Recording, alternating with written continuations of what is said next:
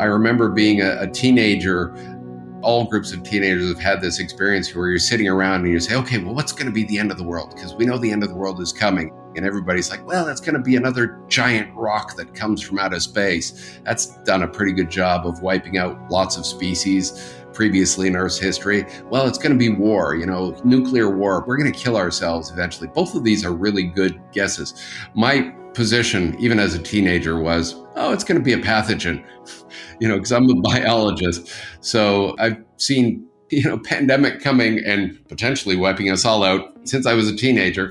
This is not going to be the last time it happens. It's going to happen again. I just hope that there's enough learning that we're better prepared.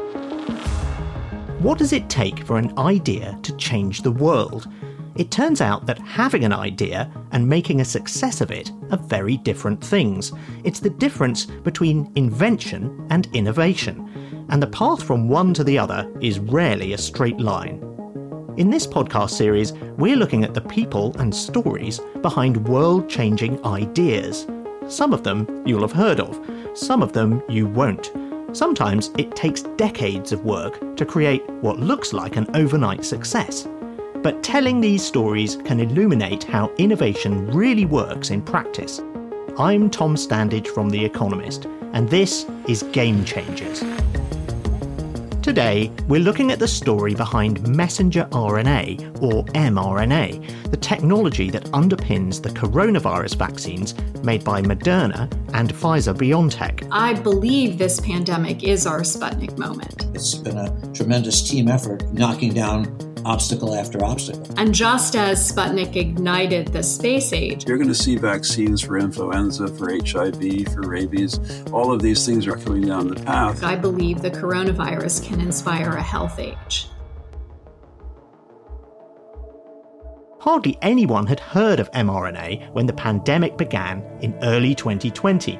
Then, at the end of that year, the results came in from the first trials of the Pfizer BioNTech vaccine. The news broke while we were holding our weekly editorial meeting at The Economist. I remember it well, as does Natasha Loder, our health policy editor. This story has gone down in company legend. And of course, we are all having our Monday Zoom meeting, and the news comes over. Uh, the editor actually gets the news on her, her phone. And she looks across the sort of Zoom meeting board and she says, Natasha, are you there? Is this any good? And I said, It's amazing. And she said, Well, we better put it on the cover. I'm assuming you're going to bleep that out. it was amazing at a number of levels. You know, we didn't know that mRNA vaccines were going to work at all. You know, we were so desperate for a vaccine that even something that was above 50% efficacy would have been great. And to have something that on a first attempt was that effective, it meant that people would really want this vaccine. Because if you're going to have the chance of having a vaccine over 90% effective, it's really going to be worth your while getting that protection. This new vaccine and the Moderna vaccine that soon followed were not just highly effective, they'd been developed in record time, a few months rather than the years it usually takes to develop and test a vaccine. Derek Rossi, who had worried about pathogens as a teenager, later went on to co found Moderna in 2010. Literally, you know, after this SARS CoV 2 sequence was published online by the Shanghai Consortia, the next day, you know, an mRNA was designed, and 42 days later, there was a clinical grade vaccine ready to go into patients. The speed with which that occurred is unprecedented in human medical history. Immunologist Drew Weissman is another of the pioneers behind mRNA vaccines. I sometimes joke that had we taken five years to make a vaccine, they would have been screaming at us, What's taking so long? People are, are getting sick. But although it took just weeks to go from sequencing the virus to injecting people with the first trial vaccines, that turns out to be just one chapter in a much longer story. People have to understand this isn't brand new technology. We've been working on this for 30 years. and it's a story with a large cast of characters. Robert Langer is another co founder of Moderna and a veteran of the biotechnology industry. This goes back to things that uh, we did in drug delivery in the 70s. It goes back to work that people did on messenger RNA in the 80s, 90s. It goes back to work that all these companies did, Moderna and BioNTech. So, what is mRNA? How do you use it to make a vaccine? And what makes it such a game changer? Natasha Loder explains. The idea of a vaccine is quite simple, which is that you kind of introduce the human body to a virus in a sort of non dangerous way. Now, you can do that in a lot of different ways. You can break the virus into pieces and present pieces of that to the body. You can kill the virus and introduce that into the body. The oldest method that we have is where you inactivate a virus by weakening it. But the Moderna and Pfizer BioNTech vaccines work in a very different way. When mRNA molecules are introduced into the body, they turn the recipient's own cells into a drug factory. The mRNA is a recipe that tells the cells to manufacture the vaccine. So, the beauty of messenger RNA is rather than need an outside factory to make the protein, it enables you to have the cell be the factory. And so, all you have to do is make a little bit of messenger RNA put it into a nanoparticle, uh, inject it, and that can be done in a relatively short time. And that's a really powerful technique that could be used for all sorts of things beyond vaccines and has huge potential in the future. mRNA and actually RNA therapeutics more generally just could radically change the way that we treat, I mean, literally every disease.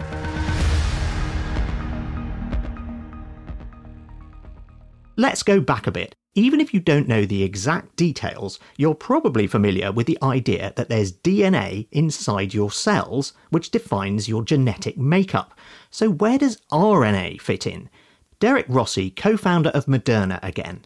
Most people have heard of DNA. They understand that, you know, it contains the code of life. There's 3 billion letters that makes this code, and there's segments of it that are genes. But what people don't realize is that DNA is actually a, rather passive molecule, and the actual day to day business of cellular life, of all of life on planet Earth, is actually done by effector molecules called proteins. But in order for DNA to make the proteins, there's actually a necessary intermediate called messenger RNA at this very moment in every cell of your body, my body, every everybody out there listening, we all have about 350,000 copies of mRNA in every single cell of our body. So I call it the trifecta of life. DNA makes mRNA, makes protein, makes life. Natasha Loder has another way of thinking about mRNA that's a bit more Game of Thrones. The metaphor to sort of understand the immense potential of the messenger RNA is for you to imagine a castle.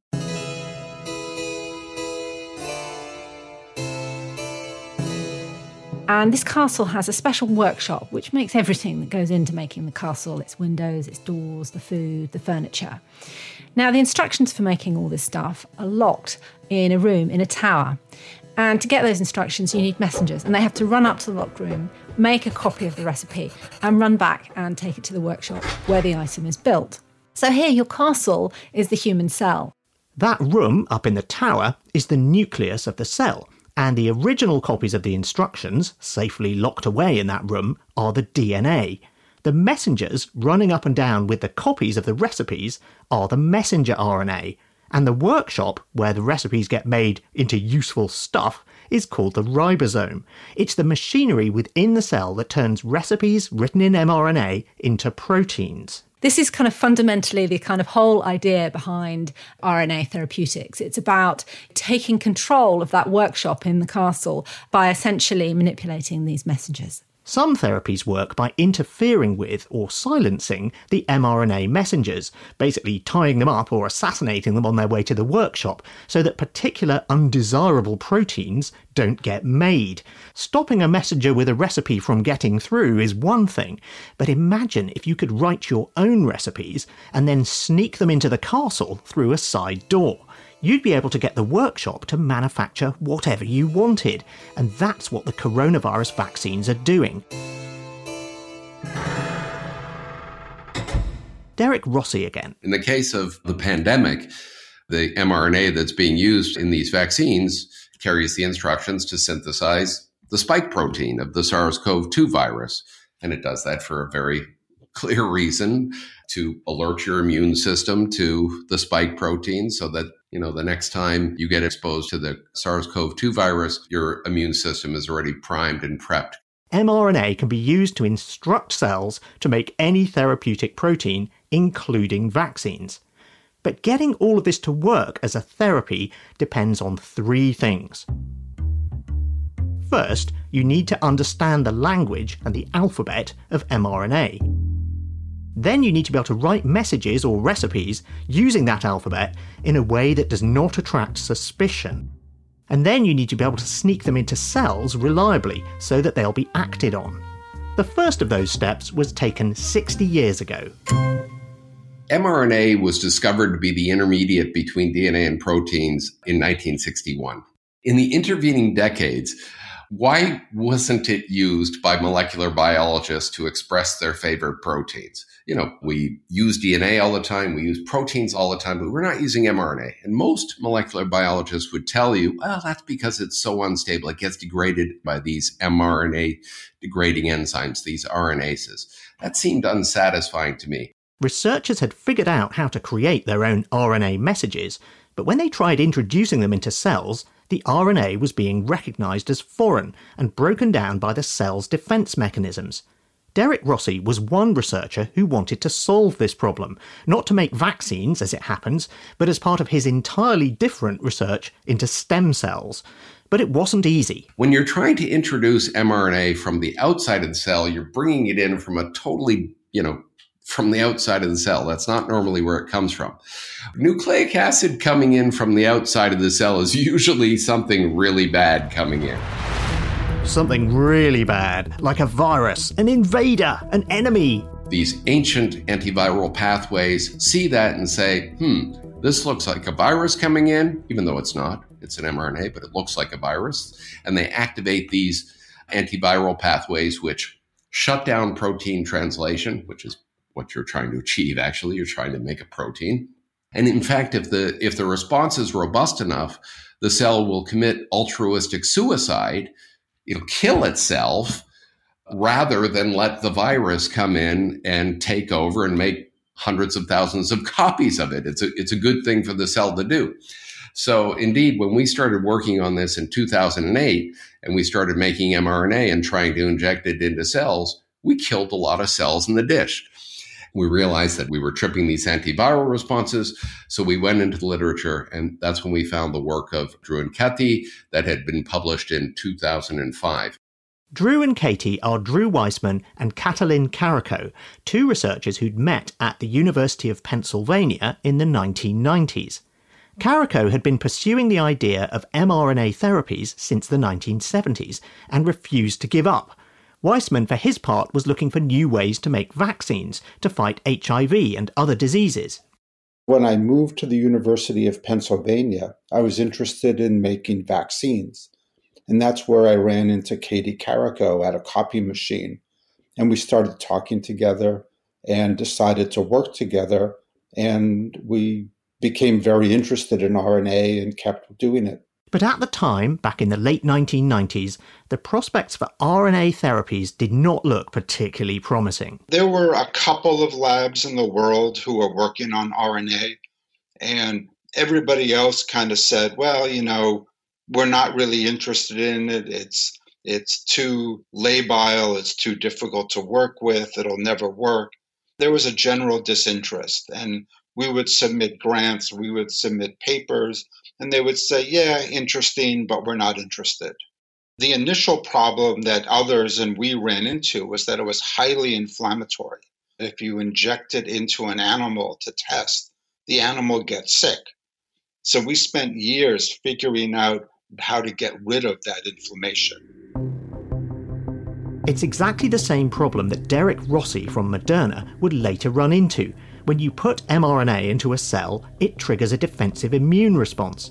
But Drew Weissman and Katalin Karikó devised an ingenious way to get around it. What they figured out was that there was part of the mRNA molecule that was alerting the immune system. And just by tweaking the structure of one of those molecules, it didn't do that. And so it was easier for the molecule to kind of sneak in without being recognized. It all has to do with the genetic alphabet that DNA and RNA are based on. This alphabet contains just four molecular letters A, C, G, and T. In RNA, the T is replaced by a U, so then you've got A, C, G, and U. Sequences of these four letters spell out the recipes for different proteins. But Weissman and Karikó tried writing an RNA recipe using a slightly different kind of U, which is a molecule called uridine. What Katie and I developed was modifying the uridine in the RNA. And what that did is it got rid of most of the inflammation. Recipes written with this modified U could slip past the cell's defences, but they would still be understood correctly by the protein making machinery of the ribosome we had bets going whether or not the RNA could be recognized by the ribosome. And we were surprised because not only was it recognized, but it made much more protein. Finally, in 2005, when we figured out how to get rid of its inflammation, at that point we knew it had enormous potential for vaccines, proteins, gene therapy, many different treatments for a lot of different diseases. We thought that would catch everybody's attention, but it didn't. Nothing. We thought our phone would be ringing off the hook and everybody would be saying, oh, wait a minute, this is a great therapy. That didn't happen. I think the big change happened when Derek Rossi used our modified RNA Derek Rossi recognised the value of this trick with the letter U, that it was now possible to put mRNA into cells without causing inflammation. Now, their paper had been published and had been largely ignored, quite frankly. Uh, we came across that study and we said, hmm, uh, maybe we could use these modified nucleosides and incorporate them into mRNA. Indeed, that worked. And all of a sudden, everybody in the lab started using this modified mRNA, which we called it. We called it mod RNA for short. In fact, the company that I founded, Moderna, that's where the name comes from, mod RNA. And so Moderna was born. But even though the mRNAs were no longer setting off alarm bells once they got inside cells, the challenge of sneaking them into the cells reliably, basically getting them through the cell walls, still remained. The answer was to wrap them up in a special sort of envelope. Moderna co founder Robert Langer had done research into this very problem decades earlier. Some of that work actually goes back to things that we actually did in our own lab back in the early mid 1970s. So we actually worked out ways to encapsulate nucleic acids, which are large molecules, RNA is one of them, in, in tiny particles. Everybody told me and my advisors that that was an impossible thing to do uh, for several reasons. That they that because these molecules were large, because they're fragile, they'd get destroyed by the solvents we were using. So everybody said it was impossible. Actually, after we published it in the journal Nature in 1976, you know, I got ridiculed. My first nine grants were turned down. I couldn't get a job in a chemical engineering department, which was my home department. No school would hire me. I finally got a job in a nutrition department.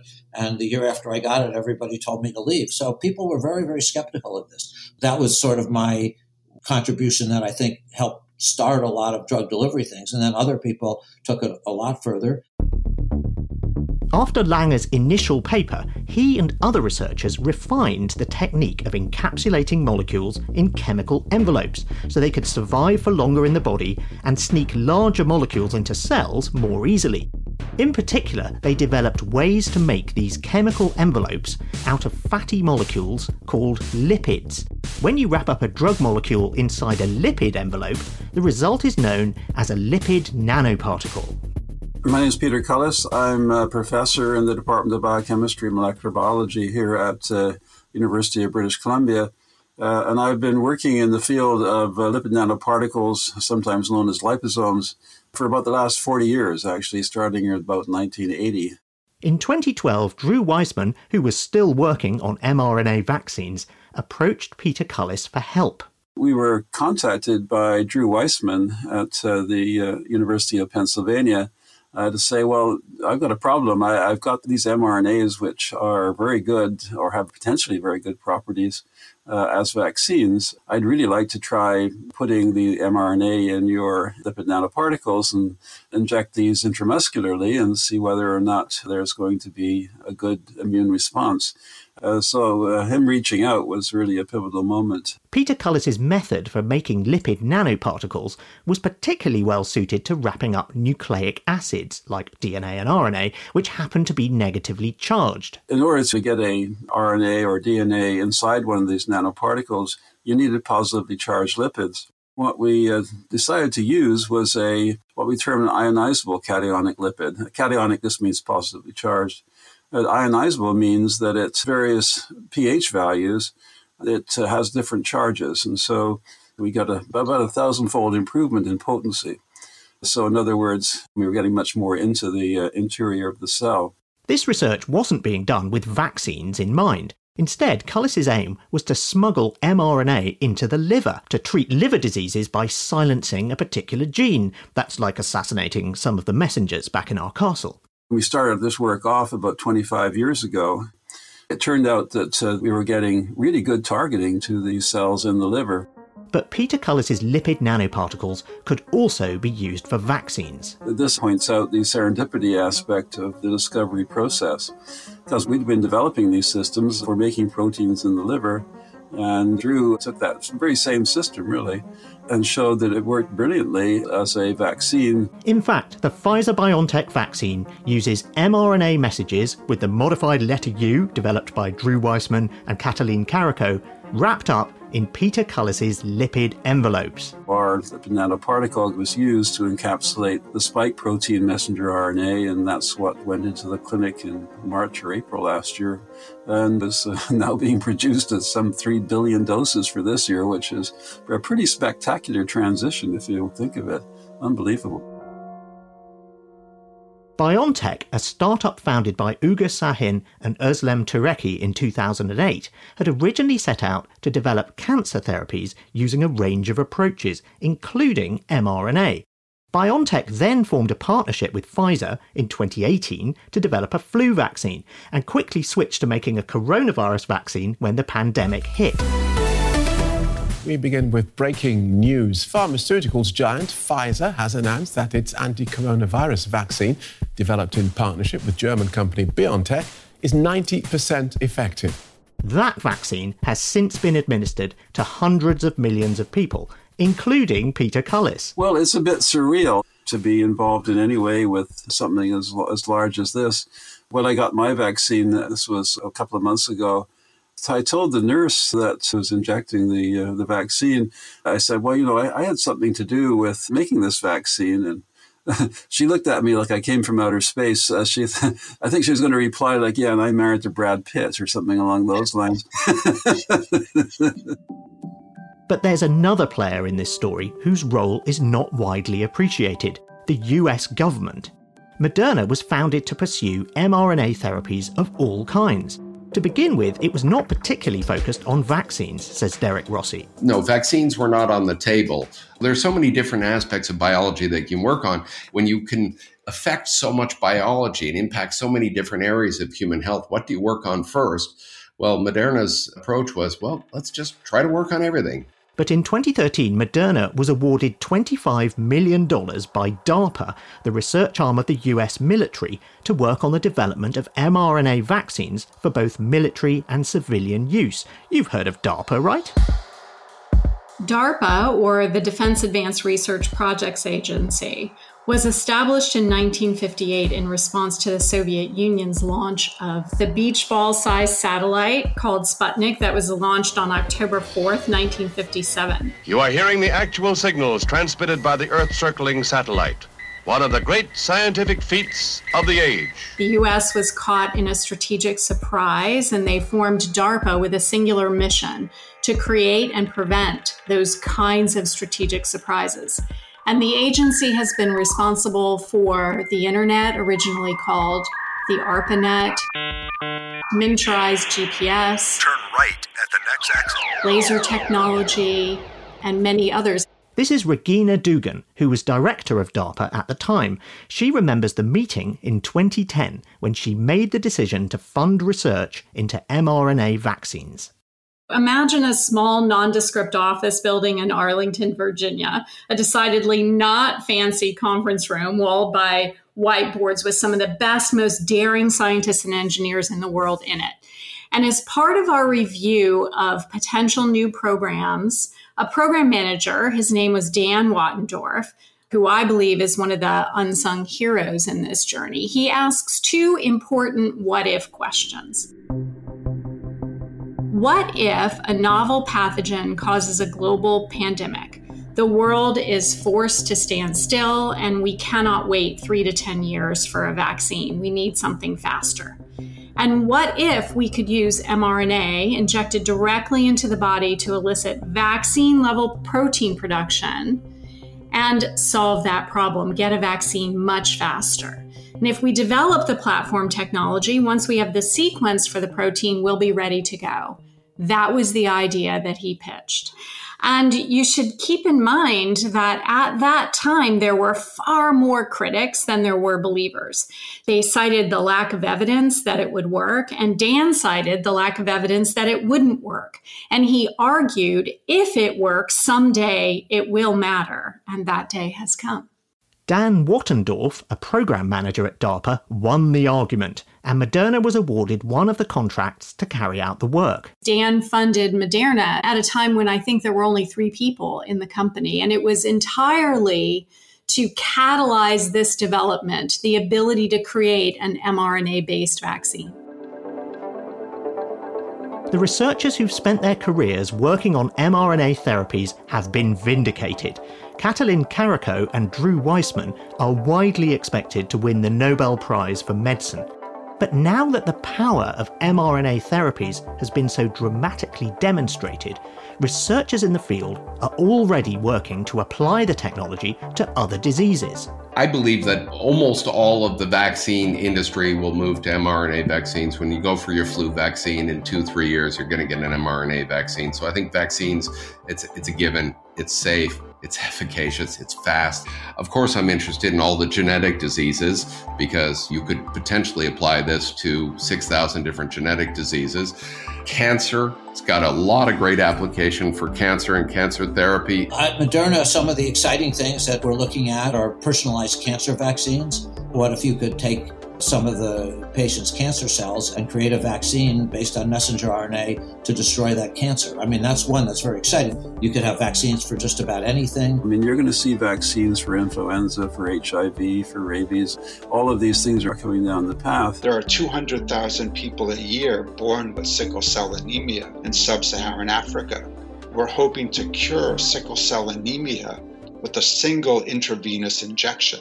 That to me is groundbreaking. There's clinical trials going on with AstraZeneca treating heart disease. The possibilities for everything from Alzheimer's to Huntington's. And then some of the more fringe things that I'm passionate about, for example, snakebite. Snakebite kills 125,000 people a year, usually, and maims another 400,000 in underdeveloped countries. It's really a revolutionary technology. The possibilities here are kind of endless. It's fairly unlimited. Any kind of therapy is possible. But before we get too carried away, my colleague Natasha Loder sounds a note of caution. I think one of the errors that we're in danger of making is that because mRNA vaccines have worked so spectacularly, that the therapeutics will work as well. And I think it's worth looking back at some of the problems that Moderna had run into before COVID 19 came along. What was really interesting was in 2017, it had to abandon work on a drug that it was developing. And what seems to be the case is that they're still having problems with immune reactions. And you know, just because a vaccine is able to work at a very low dose and not trigger some kind of immune response that's problematic. It doesn't mean that you're going to be able to introduce mRNA in the quantities you need to create a therapy. By and large, this is a technology that's still emerging. But the fact remains that even if it's just used to make vaccines, mRNA is an amazingly powerful technique.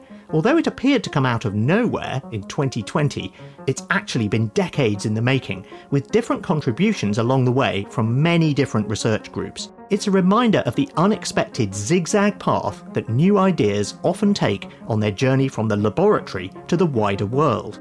It's also a reminder that ideas intended to solve one problem, like treating liver disease or making stem cells, can end up helping to solve another one, like suppressing a global pandemic. Innovation, in other words, is messy. Drew Weissman. It involves many, many different people. I can't remember a time when a single person suddenly said, Oh, I'm going to invent aspirin. And they went out and made aspirin. It just doesn't work that way. It, it takes a lot of people. Moderna co founder Robert Langer. It takes a lot of money, uh, you know, a lot of smart people, it's Thomas Edison's point about 1% inspiration, 99% perspiration. You know, and that's what I think companies like Moderna and, and others have done. It's really been a tremendous team effort of knocking down obstacle after obstacle. Moderna co founder Derek Rossi. It requires so many different skill sets and a huge ecosystem. It requires, you know, investment, it requires commitment, and a lot of patience. And luckily, there's people on earth that are willing to commit that time and energy and effort because it's important for us. Regina Dugan hopes this experience will catalyse a new era of innovation in healthcare. I believe this pandemic is our Sputnik moment. And just as Sputnik ignited the space age, I believe the coronavirus can inspire a health age. We choose to go to the moon in this decade and do the other things not because they are easy, but because they are hard. Humans have proved over and again at critical moments that we have the ability to set a new course with new tools and new technology, resilience, and tenacity. We expect to see a time when no one waits on an organ transplantation list we expect to see a time when each of us is healthy to our last breath, when we have different treatments for the many millions who suffer from treatment resistant depression. These are just samples of the kinds of advances we could have in a health age. In the next episode, we'll look at another example of how innovation in one field can unexpectedly help solve problems in another. I'm a big fan of video games, but even if you're not, video game technology has changed your world in ways you're probably unaware of. You can hear the full story on the next episode of Game Changers. Thanks for listening to this episode. It was a Tempo and Talker production for The Economist. The producer was Tom Pooley, and the executive producer was Sandra Schmueli. I'm Tom Standage in London. This is The Economist.